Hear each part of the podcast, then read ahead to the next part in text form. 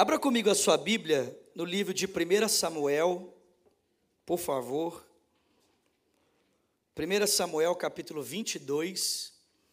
Enquanto você vai abrir na sua Bíblia, eu quero só lembrar as mulheres, onde estão as mulheres aqui? Sábado agora nós temos o Shine, tá? É um evento para as mulheres, é aberto ao público, a entrada é gratuita.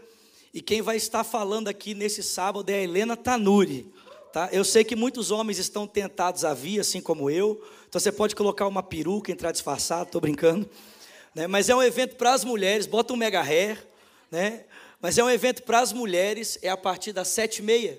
Sete e meia, é isso? Sete e meia. Então, você, mulher, está convidada para estar com a gente. Os homens vão ficar com as crianças, amém?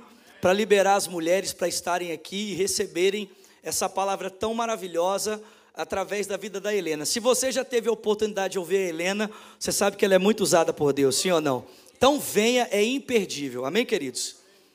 1 Samuel capítulo 22.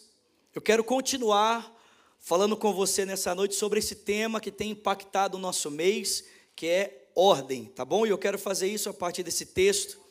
1 Samuel capítulo 22, verso 1 diz: Davi fugiu da cidade de Gate e foi para uma caverna em Adulão.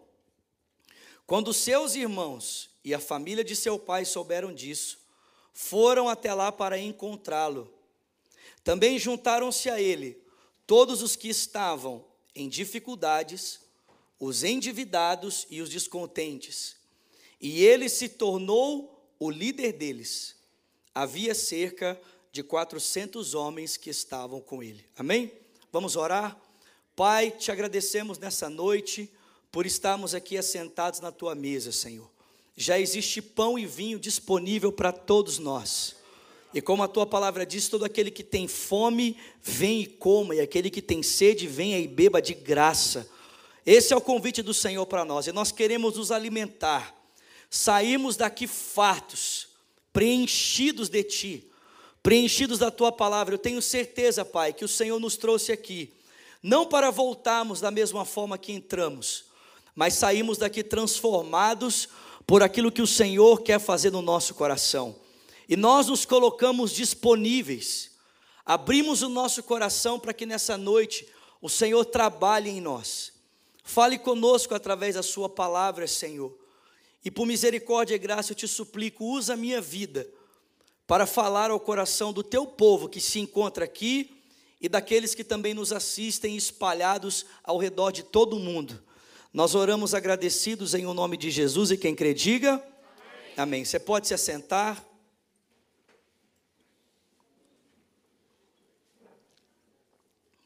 Gente, para quem não me conhece, eu quero apenas me apresentar. Me chamo Vinícius, tenho 34 anos, sou casado. Minha esposa está aqui na frente, se chama Virgínia. Somos casados há um ano e sete meses. Louvado seja Deus, amém, irmãos? Glória a Deus. E eu sou um dos pastores de Lagoinha. Gente, esse texto é muito impactante para mim e deve ser impactante para você também. Por quê? Você precisa se lembrar que quando Deus escolheu Davi para transformar a nação de Israel, essa nação vivia um momento de crise em várias esferas na esfera social, política e na esfera religiosa. E Deus então decide levantar esse homem, na verdade, um jovem, para transformar essa nação. E o caminho que Deus preparou para Davi, para ser um revolucionário no seu tempo, foi em primeira instância começando prestando serviços particulares para Saul. Você deve se lembrar que Saul era acomedido, né, de uma depressão, talvez poderíamos até dizer uma síndrome do pânico, mas havia paz sobre ele quando Davi, na sua particularidade, tocava um instrumento e a Bíblia diz que ali aquele espírito maligno se afastava dele e então ele tinha paz. Mas posteriormente Davi então começou a servir Saul também na esfera pública. A nação era desafiada por um gigante, Davi se coloca à frente da nação, ele vence o gigante, e a Bíblia diz que por causa disso, ele ganha um posto de destaque na nação de Israel. Ele se torna responsável pela guarda, pelo exército pessoal de Saul. E ele começa a obter vitórias. E a Bíblia diz que por causa dessas vitórias, o seu nome começa a ser mencionado. As mulheres começam a cantar uma canção. Saul matou milhares, mas Davi matou dezenas de milhares. E a Bíblia diz que por essa razão o coração de Saul então começa a ficar enciumado. Ele começa a perceber que a fama de Davi está crescendo, a dele está diminuindo, e todo aquele caos existencial que ele já vivia, então agora é direcionado para Davi. Ele começa a persegui-lo. E são muitas as ocasiões em que Saul tenta matar Davi. E com isso, irmãos, Davi vai perdendo todo aquele prestígio que ele havia adquirido. O posto no exército, perde o seu casamento, o reconhecimento das pessoas. E esse momento em que Davi se encontra, que nós acabamos de ler, talvez seja o momento mais difícil da sua vida. Porque o caos de Davi era tão grande que ele pensou que poderia até mesmo encontrar refúgio na casa dos seus inimigos. Davi foi à terra dos filisteus para buscar refúgio. E ali, percebendo que ele corria risco, ele se faz de louco e então ele vai se esconder em uma caverna no deserto chamada Adulão. É o momento de pior crise na história desse homem chamado Davi. Muitos dos salmos que eu e você lemos que tem aquele, aquela conotação triste, depressiva, são escritos nesse momento por Davi. Agora, sabe o que é interessante? É que a Bíblia diz que nesse momento, no momento de pior caos, no momento mais difícil da história de Davi, em que ele está escondido para se privar de toda a complexidade que o momento trouxe a ele, a Bíblia diz que nesse momento, a sua família, juntamente com homens endividados, juntamente com homens que viviam momentos de caos como ele, vão à procura de Davi. Gente, você e eu precisamos nos lembrar que a família que decidiu procurar Davi nesse momento é aquela mesma família que se esqueceu dele quando o profeta foi até a sua casa para ungí-lo. E é a mesma família que, quando Davi estava à frente da batalha, decidiu dizer para ele: O que, é que você está fazendo aí, menino? Você está querendo aparecer para todo mundo? Volta para casa para cuidar das ovelhas. É essa família que decide procurá-lo, juntamente com homens em crise e endividado. E aí eu te pergunto: imagina você, no pior momento da sua vida, e aí aquele seu parente que adora te colocar numa situação complicada, e pessoas em situações difíceis decidem procurar você. Qual é a tua atitude com essas pessoas num momento como esse? Talvez a maioria de nós diria assim para essas pessoas: aqui vocês não sabem que eu já tenho problema suficiente, não? Será que vocês não percebem que eu já tenho problema demais para resolver os meus problemas e vocês ainda vêm até aqui trazer o problema de vocês? Acho que é melhor vocês voltarem para casa e tentarem resolver os seus problemas enquanto eu resolvo os meus. Mas irmãos, não foi essa a postura de Davi. A Bíblia diz que Davi, ao invés de virar as costas para essas pessoas, concentrado nos seus próprios dilemas, sabe o que a Bíblia diz? A Bíblia diz que Davi decidiu se tornar o líder dessas pessoas. Ele decidiu se tornar para elas o caminho para que elas saíssem do caos, mesmo quando ele estava em caos. E eu digo para você nessa noite, meu irmão, Talvez você esteja tentando tirar o seu caos para resolver o caos de alguém, mas o seu caos vai ser resolvido quando você se tornar o caminho para a solução do caos de alguém. Davi decidiu se tornar o líder dessas pessoas. E como é que ele decidiu liderá-las? Levou elas para dentro de uma sala de aula e ensinou os princípios que elas deveriam seguir para ter a sua vida transformada? Foi isso, irmãos? Não, a Bíblia diz que ele trouxe essas pessoas para dentro da vida dele. E ele decidiu com a vida dele decidiu com a história dele ensinar essas pessoas como elas poderiam viver, a fim de que a vida delas saísse do caos e entrasse em ordem. Deixa eu dizer algo para você essa noite. Meu irmão, talvez você olhe para você no momento de caos e você diz: "O que que eu nesse caos posso ensinar para alguém para que a vida dela fique em ordem?" Mas querido, perceba, foi exatamente isso que Davi fez. Ainda que ele estivesse em caos, ele sabia que ele poderia, com a história dele, ensinar outros a sair do caos para entrar em uma vida em ordem. E quais são os princípios, irmãos, que com a sua vida, Davi decidiu ensinar esses homens para que a vida deles fosse transformada? Eu queria que você apenas acompanhasse comigo, nós não temos tempo de ler, mas no próximo capítulo, capítulo 23 de 1 Samuel, a Bíblia diz que Davi recebe uma notícia. Ele fica sabendo que o povo de Keila, parte do território de Israel, estava sendo atacado pelos filisteus. Perceba, irmãos, Davi não tinha mais nenhuma responsabilidade com esse povo. Ele havia perdido o posto no exército, ele estava sendo perseguido e havia até mesmo perdido o prestígio da nação. Mas a Bíblia diz que quando ele fica sabendo que o seu povo está correndo perigo, sendo ameaçado pelos filisteus, Davi toma os seus homens, esses 400 homens, ele vai até Keila, ele luta a guerra deles e a Bíblia diz que ele obtém a vitória para esse povo. Você pode dar glória a Deus por isso? Ele se hospeda ali, constrói moradia ali, e a Bíblia diz que passado algum tempo, Davi recebe uma notícia: Saul, seu pior inimigo, está vindo atrás de você. E a Bíblia diz que Davi então dobra os seus joelhos e ele ora dizendo: Deus, eu fiquei sabendo que Saul está vindo até aqui para me perseguir, é verdade? E Deus fala para ele: É verdade. E aí Davi pergunta: Deus, se eu permanecer aqui em Keila, se eu permanecer aqui nessa cidade, esse pessoal vai me entregar nas mãos de Saul? E sabe o que, é que Deus disse para ele? Deus disse: Vai te entregar. Irmão, sabe qual foi a decisão de Davi nesse momento? A decisão de Davi não foi virar para esses homens e dizer: Olha, eu vim até aqui, coloquei a minha vida em risco por vocês, coloquei os meus homens em risco por vocês, e agora que eu preciso da ajuda de vocês, vocês vão entregar a minha vida? A decisão de Davi não foi trazer sobre esses homens o peso do favor que ele havia dado a eles. Não, a Bíblia diz que Davi virou para os cidadãos de Keila e disse: Olha, gente, eu fiquei sabendo que Saul está vindo, então, para não colocar a vida de vocês em risco, eu estou pegando os meus homens e eu estou indo embora para deixar vocês em paz e eu construir a minha vida num outro lugar. Sabe o que Davi está nos ensinando com essa atitude? É que nós não devemos transformar o serviço que nós prestamos a outras pessoas em um peso na vida delas é que nós não devemos transformar o favor que nós prestamos às outras pessoas em um peso, em um jugo, em um fardo.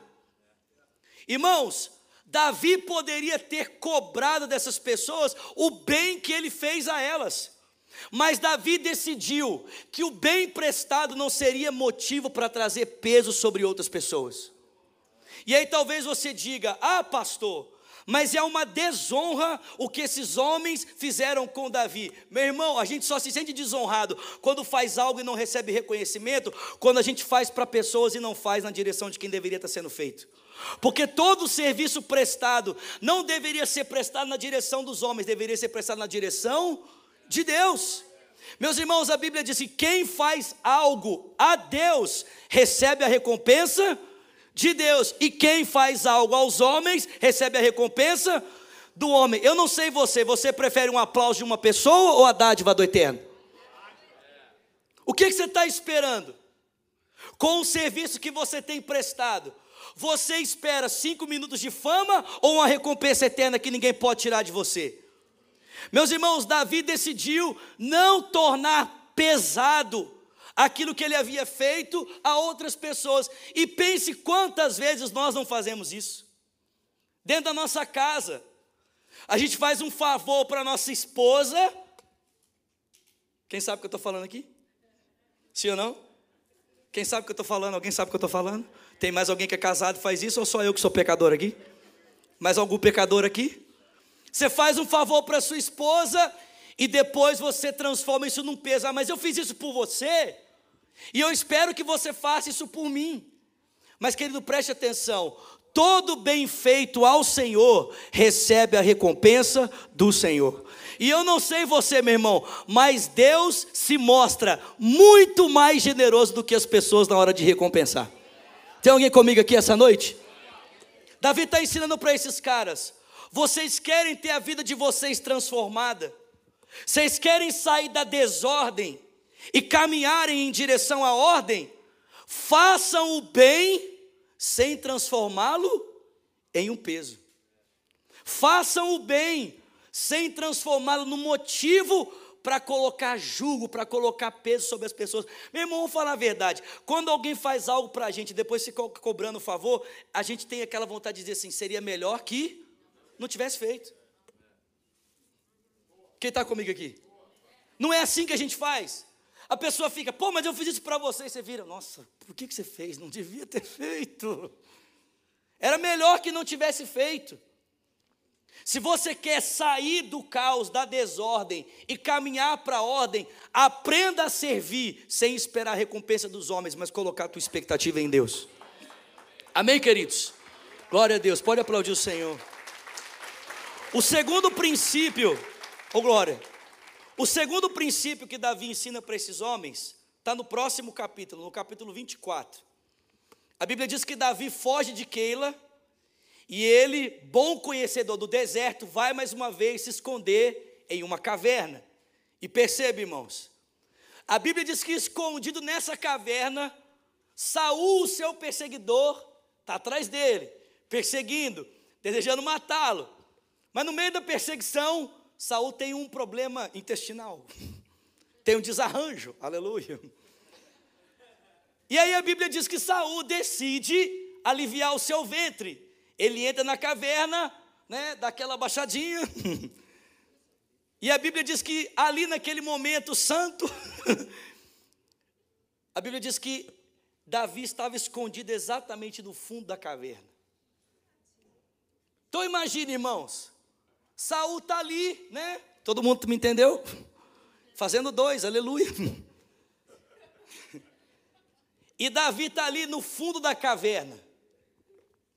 A Bíblia diz que os homens de Davi viram para ele e diz: Davi, é agora. Essa é a sua hora. Davi, Deus entregou o seu inimigo nas suas mãos. Pega a sua espada. Corta a cabeça dele. Davi, se você não quiser fazer isso, não tem problema. Só dá uma ordem. A gente faz isso. Só você só precisa ordenar. A Bíblia diz, irmãos, que Davi pegou a sua espada e bem devagarzinho ele se aproximou de Saul, com o nariz entupido, é claro. nariz tapado. A Bíblia diz que com a sua espada ele cortou um pedaço do manto de Saul e voltou para trás. A Bíblia diz quando Saul terminou o seu serviço, a sua obra, e saiu da caverna, quando ele estava a uma certa distância, Davi saiu da caverna e disse: Saul, por que, que você tem me perseguido? Saul, o que que eu fiz para você? Olha, será que você não percebe? Eu poderia nesse momento ter ceifado a sua vida. Aliás, Saul, os meus homens suplicaram a mim insistentemente para que eu deixasse que eles tocassem em você, tirassem a sua vida. Mas sabe de uma coisa? Deus me ensinou que eu não devo tocar naquele que é ungido do Senhor. Irmão, preste atenção, nesse momento, Saul não tinha mais a unção. O Espírito de Deus não estava mais com ele. Mas Davi entendia uma coisa: que ele não deveria usar o fracasso da sua autoridade como ocasião para tirar a sua vida. Davi entendia que ele não podia usar as falhas do seu líder para ceifar a vida do seu líder para ceifar a liderança daquele que Deus havia instituído sobre ele. Preste atenção, irmão. Isso é muito forte. Porque nós, muitas vezes, diante da falha de um líder, nós usamos exatamente essa falha para o quê? Para acabar com a vida dele. Aí você diz, pastor, mas eu nem tenho espada. Mas irmão, você não precisa de espada para acabar com a vida de alguém, só precisa de uma palavra. Nós acabamos com a reputação dessa pessoa nós acabamos com o prestígio dessa pessoa, nós acabamos com a honra dessa pessoa, e aí você diz: Ah, pastor, o senhor está dizendo para mim que eu preciso fazer vista grossa para os erros dos meus líderes? Talvez alguns de vocês aqui venham de igrejas onde vocês foram abusados, literalmente essa palavra, pela liderança instituída. Eu não estou dizendo que você tem que fazer vista grossa para os erros do seu líder, eu estou dizendo o seguinte: quando você vê o seu líder errar, você não fala do erro dele, você fala do erro com ele. Você não fala do erro do seu líder. Você fala do erro com o seu líder. E se você não, se você não se sente à vontade de aproximar dele e dialogar com ele a respeito das suas falhas, existe uma outra ferramenta que você pode usar que é muito mais poderosa do que a maledicência, se chama oração.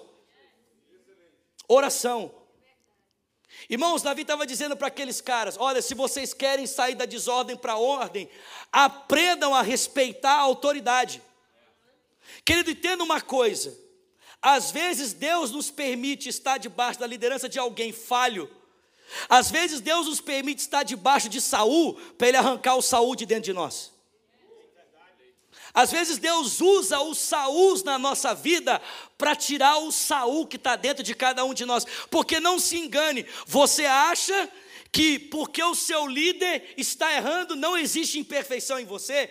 Às vezes, meu irmão, Deus está usando a imperfeição dele para mostrar o quanto você também precisa ser tratado no seu caráter. E é por isso, queridos, que nós não podemos transformar a falha dos nossos líderes em uma ocasião para assassiná-los, para cortar a sua cabeça, para desferir contra eles. Meus irmãos, nós somos espirituais, nós somos cristãos, somos pessoas que têm o Espírito Santo, amém, queridos? Nós não podemos mais agir como agíamos no mundo pensar que por meio da manipulação eu vou derrubar essa pessoa e todo mundo vai saber o quão falha ela é. Queridos, esse espírito, a Bíblia dá nome para ele, é o espírito de Jezabel. É um espírito de manipulação que busca envergonhar os homens de Deus. Meus irmãos, nós não somos movidos por Jezabel, nós somos movidos pelo Espírito Santo. No nosso meio, nós trabalhamos com o princípio de honra. E honra significa que, mesmo quando você não está em condição de ser aplaudido, eu continuo leal a você. E eu prefiro procurar você com a verdade do que falar a verdade nas suas costas e denegrir o seu caráter. Tem alguém comigo aqui essa noite? Primeiro princípio: você quer sair, você quer sair do caos e ser levado para a ordem? Primeiro lugar, não transforme o favor prestado numa ocasião de peso. Não transforme o serviço feito numa ocasião de peso, de fardo. Segundo, não use a falha do teu líder como uma ocasião para assassiná-lo. E por último, capítulo 25. Tem alguém comigo aqui? Glória a Deus. A Bíblia diz que Davi foge mais uma vez. E eu vou encerrar, vou falar isso aqui e vou encerrar. Ô oh, glória, obrigado. Obrigado. Oh, mais alguém está comigo aqui? Mais alguém pode me ajudar a pregar? Amém, queridos? Amém? Tem mais alguém gostando do que eu estou pregando aqui? Obrigado, viu, irmãos? Aleluia. Dedé vai assistir depois, viu, queridos? Dedé vai assistir depois. Me ajuda aí. Amém? Me ajuda aí. Dedé vai assistir. Né? É o patrão, irmãos, é o patrão, ajuda nós. Amém? O patrão está aqui. Né? Os irmãos entenderam? Quem entendeu, entendeu. Quem não entendeu, não entenderá. Davi foge mais uma vez, e a Bíblia diz que ele vai mais uma vez para um deserto. A Bíblia diz que no deserto, Davi descobre o rebanho de um homem chamado Nabal descoberto. Descoberto.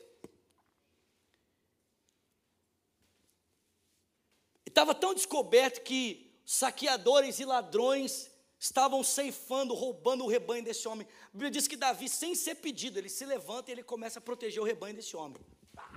Sai daqui. E aí a Bíblia diz quando chega o tempo, o tempo em que as ovelhas eram tosquiadas e a comida era oferecida, Davi envia um dos seus mensageiros a esse cara chamado Nabal. O nome dele significa insensato. Davi manda um mensageiro dizendo para ele: Olha, Nabal, nós estamos aqui no deserto, já há algum tempo cuidando das suas ovelhas. Eu sei que você não pediu isso, mas nós fizemos isso porque queríamos proteger as suas ovelhas dos ladrões, dos animais selvagens. E eu sei que você está no momento de tosquear suas ovelhas. Nós estamos aqui já há algum tempo, estamos com fome. Será que você poderia pegar uma parte desse alimento e destinar para nós para que a gente pudesse se alimentar? Irmãos, Nabal olhou para aqueles homens e disse assim: Quem que é Davi? Quem, quem que é esse tal de Davi? Está maior moda agora os servos fugirem e pensarem que valem alguma coisa? Manda esse Davi voltar para o dono dele e cuidar da vida dele, porque eu não tenho nada com esse Davi. A Bíblia diz, irmãos, que os homens enviados por Davi voltam trazendo uma mensagem. E sabe qual é a decisão de Davi quando ele ouve o recado que foi enviado por Nabal? A decisão dele é a seguinte: eu vou matar Nabal e todos os homens da família dele. Agora preste atenção, irmãos. Davi não decidiu matar Nabal porque ele não pagou o serviço. Davi não decidiu matar Nabal porque ele não foi gracioso. Davi decidiu matar Nabal por causa da desonra. Foi a desonra causada a ele e aos seus homens que levou Davi a decidir: eu vou matar esse cara. Irmão, se Nabal tivesse dito para Davi: Olha, eu não tenho como oferecer a você comida, porque isso pode causar falta na minha casa, eu tenho certeza absoluta que Davi teria tido outra decisão. Mas o fato de ele ter sido desonrado fez com que Davi olhasse para aquela situação e dissesse: é muito simples resolver isso. Pega todo mundo a espada e vão marchar na direção da casa de Nabal. Só que a Bíblia diz que no meio do caminho, a esposa desse homem chamado Abigail, onde estão as mulheres aqui essa noite? Minha irmã, eu oro para você receber uma unção de Abigail, amém? Só algumas disseram amém. Abigail ficou sabendo e ela se antecipou, foi até a metade do caminho. E a Bíblia diz que quando ela chegou e se deparou com Davi, ela se ajoelhou aos pés dele e ela disse: Por favor, tenha misericórdia do meu marido e tenha misericórdia da minha casa. Irmãos, essa mulher sofria a vida toda com esse homem insensato. Ela poderia ter visto nessa oportunidade a chance de se livrar dele. Ela poderia ter dito, cara, mata mesmo. Vamos lá, Davi, estou contigo até a morte, principalmente do Nabal. Mas irmãos, essa mulher é uma mulher de honra. Ela é uma mulher de dignidade, que apesar das faltas do marido, sabe o princípio de autoridade. E ela luta pelo seu marido mesmo quando ele não merece a honra que ela está oferecendo para ele. Ela se prostra diante de Davi e diz: Eu sei que ele é insensato, eu sei que ele não merece, mas sabe de uma coisa? Eu já passei no McDonald's, comprei 400 Big Mac, eles já estão aqui, a comida já está toda aqui, e se você tiver misericórdia de poupar, a minha e a minha casa vai ser muito melhor para você também, Davi. Sabe por quê? Porque Deus não te chamou para lutar as suas guerras pessoais, Deus te chamou para lutar as guerras dele. Então não suja tua mão com o sangue que Deus não te deu. Irmãos, irmãos, vocês estão comigo aqui? A espada caiu das mãos de Davi. Pô,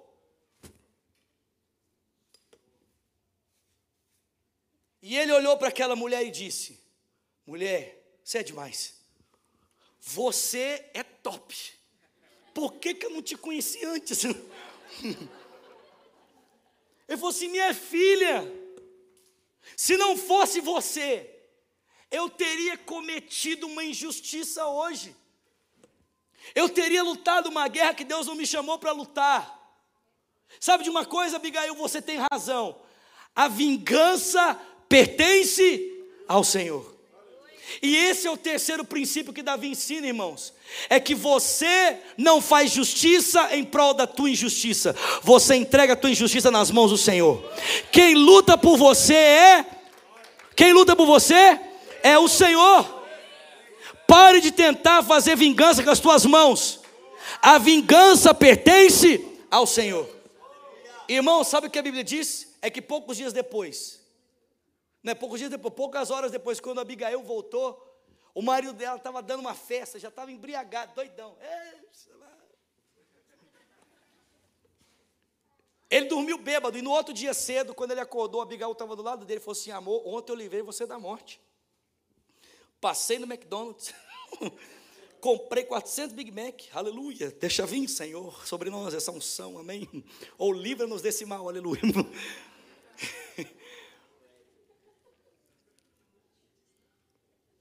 E eu dei para os homens de Davi, dei para os homens dele. Senão ele tinha entrado aqui e tinha matado todo mundo. Irmãos, a Bíblia diz que quando Nabal ouviu essa notícia, sabe o que aconteceu com ele? Teve um infarto na hora. Puf. Ficou três dias acamado. E no terceiro dia, a Bíblia diz assim: E o Senhor feriu Nabal de morte.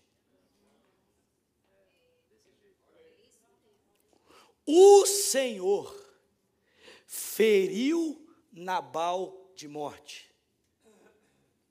E é quando Davi ficou sabendo, sabe o que ele disse? Louvado seja o Senhor, porque poderia ter sido pelas minhas mãos, mas não foram as minhas mãos, foram as mãos do Senhor. E aí, para compensar, ele ainda casou com Abigail. é, papai! Meu irmão, você quer sair do caos para a ordem? Quantos querem sair do caos para a ordem aqui? Você quer sair do caos para a ordem? Primeiro, não transforme em peso o bem que você tem feito pelos outros. Não transforme em peso. Cara, faz. Meu irmão, a ninguém está vendo. Gente, o apóstolo Paulo diz em 1 Coríntios Sede sempre firmes e inconstantes, abundantes na obra do Senhor, sabendo que no Senhor o seu trabalho não é vão. Cara, ninguém está te vendo, vírgula. Existe um Deus que nunca para de olhar para você. Só faz, irmão. Só faz. Só serve. E agradece a Ele pelo privilégio de servir. Segundo, não transforme a falha de um líder na ocasião para assassiná-lo. Assassiná-lo nos corredores, assassiná-lo nas conversas em volta da mesa. Tem gente que senta para jantar e não janta sushi, não janta Big Mac, janta o líder. Janta o líder. Quero dizer uma coisa para você. Se você não respeita a autoridade, você acha que no dia em que você estiver em autoridade, alguém vai respeitar você? Aquilo que você planta, você colhe. Você colhe. Princípio de honra, irmãos. Princípio de honra. E olha, eu vou ousar dizer algo para você. O salmista diz que a misericórdia cobre multidão de pecados.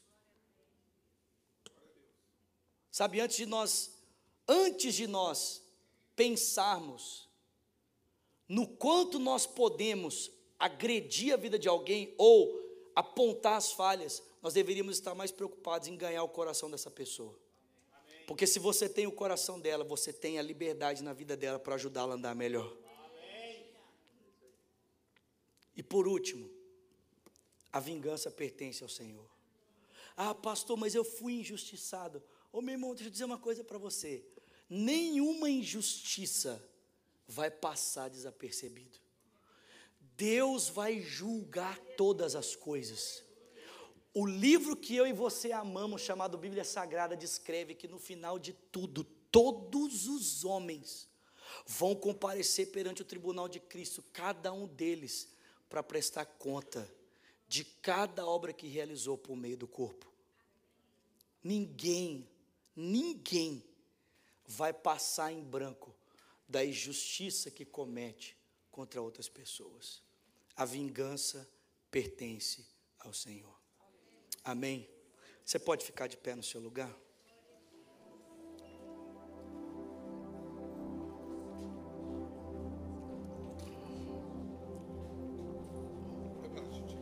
Glória. Obrigado, mano. Gente, você pode aplaudir esse time maravilhoso que está aqui, de músicos, pessoal que está lá na técnica de som. Vamos aplaudir forte, por favor. Nós temos um time excelente aqui na igreja, irmãos, excelente, com coração de servos. Sabe, eu termino dizendo para você essa noite que, em certo sentido, irmãos, todos nós éramos injustos para Deus. Concorda comigo? Porque a Bíblia diz que todos nós pecamos e éramos destituídos da glória de Deus. E a Bíblia diz que por essa razão, por estarmos em separação, nós éramos alvo da ira de Deus, nós éramos alvo do juízo de Deus, da vingança de Deus. Só que, irmãos, alguém se pôs debaixo da ira para que agora nós estivéssemos debaixo da misericórdia. A Bíblia diz que naquela cruz, Jesus se expôs ao peso do pecado, ele se viu separado do Pai. Mateus capítulo 22, Jesus diz: Deus meu, Deus meu, por que me desamparastes?